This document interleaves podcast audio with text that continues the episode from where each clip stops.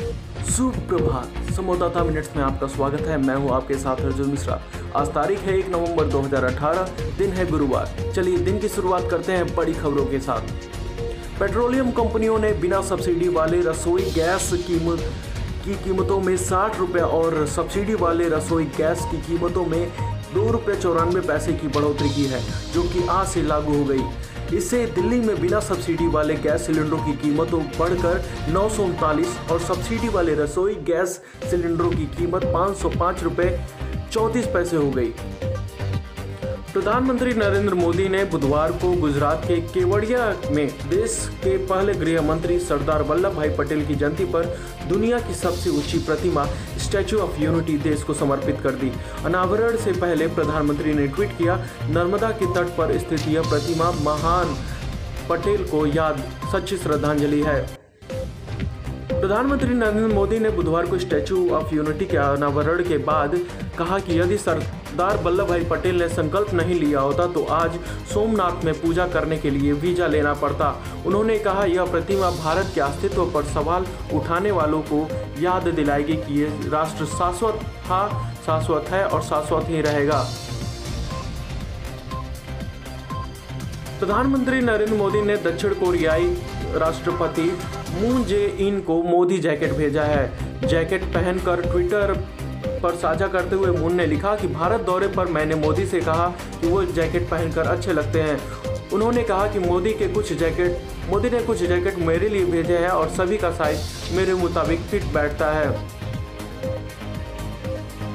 विश्व की ease of doing business 2019 report में भारत ने 23 स्थानों की ज़बरदस्त छलांग मारते हुए 77वां स्थान हासिल कर लिया है, जो अब तक का सर्वश्रेष्ठ प्रदर्शन है। 10 में से आठ मानकों में भारत की स्थिति सुधरी है। दरअसल, पिछले वर्ष 190 देशों की सूची में भारत को पहली बार शीर्ष सौ में जगह मिली थी।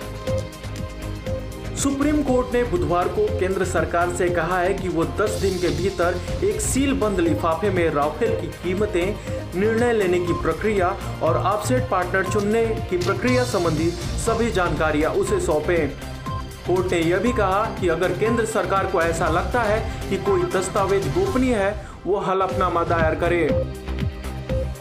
ग्लोबल कंसल्टेंसी फर्म पीडब्ल्यूसी की रिपोर्ट के मुताबिक भारत की जनसंख्या में युवा आबादी की वृद्धि को देखते हुए अगले दशक में उसे ऑस्ट्रेलिया की आबादी के पाँच गुना रोज़गार सृजन करना होगा।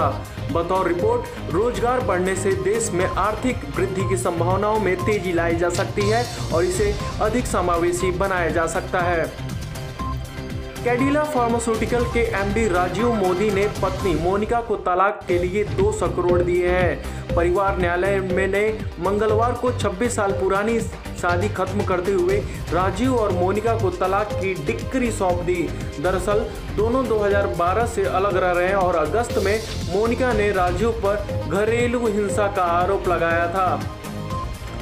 19 बार से विश्व champion Pankaj Advani Asian snooker tour tour का खिताब जीतने वाले पहले भारतीय बन गए हैं। पंकज ने यह उपलब्धि बुधवार को चीन में आयोजित एशियन स्कूनर टूर के सेकेंड लेग में चीनी खिलाड़ी जू रेती को 6-1 से हासिल, हराकर हासिल की।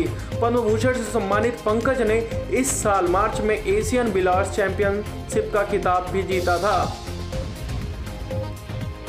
राखी सावंत ने दिडोंसी कोर्ट में तनुश्री दत्ता पर मानहानि का मुकदमा करते हुए कहा है कि मैंने तनुश्री पर चवन्नी का केस किया है, क्योंकि उनकी औकात उतने की ही है।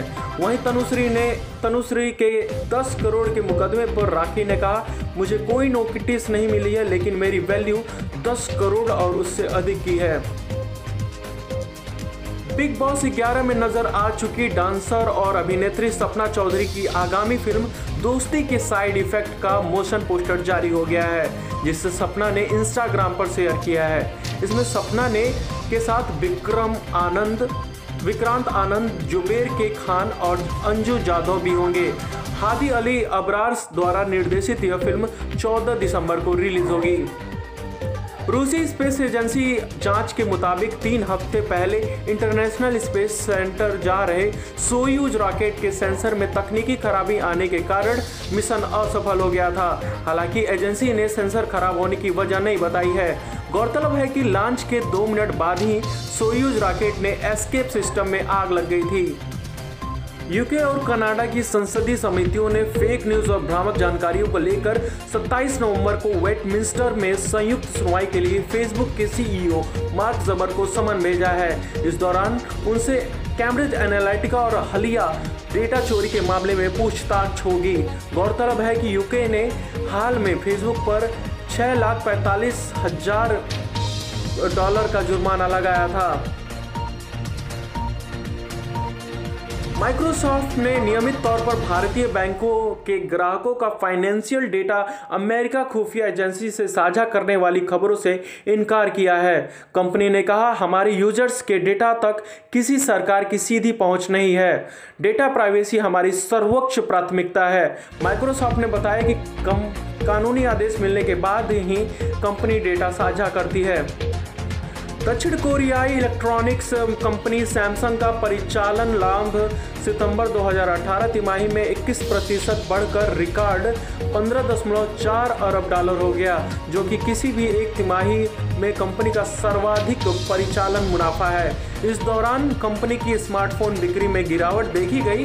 सैमसंग ने कहा कि मेमोरी चिप अच्छे कारोबार के दम पर वो रिकॉर्ड प्रदर्शन में कायम रही।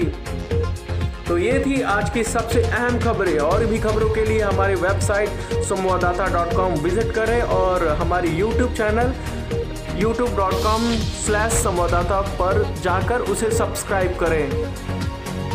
जय हिंद।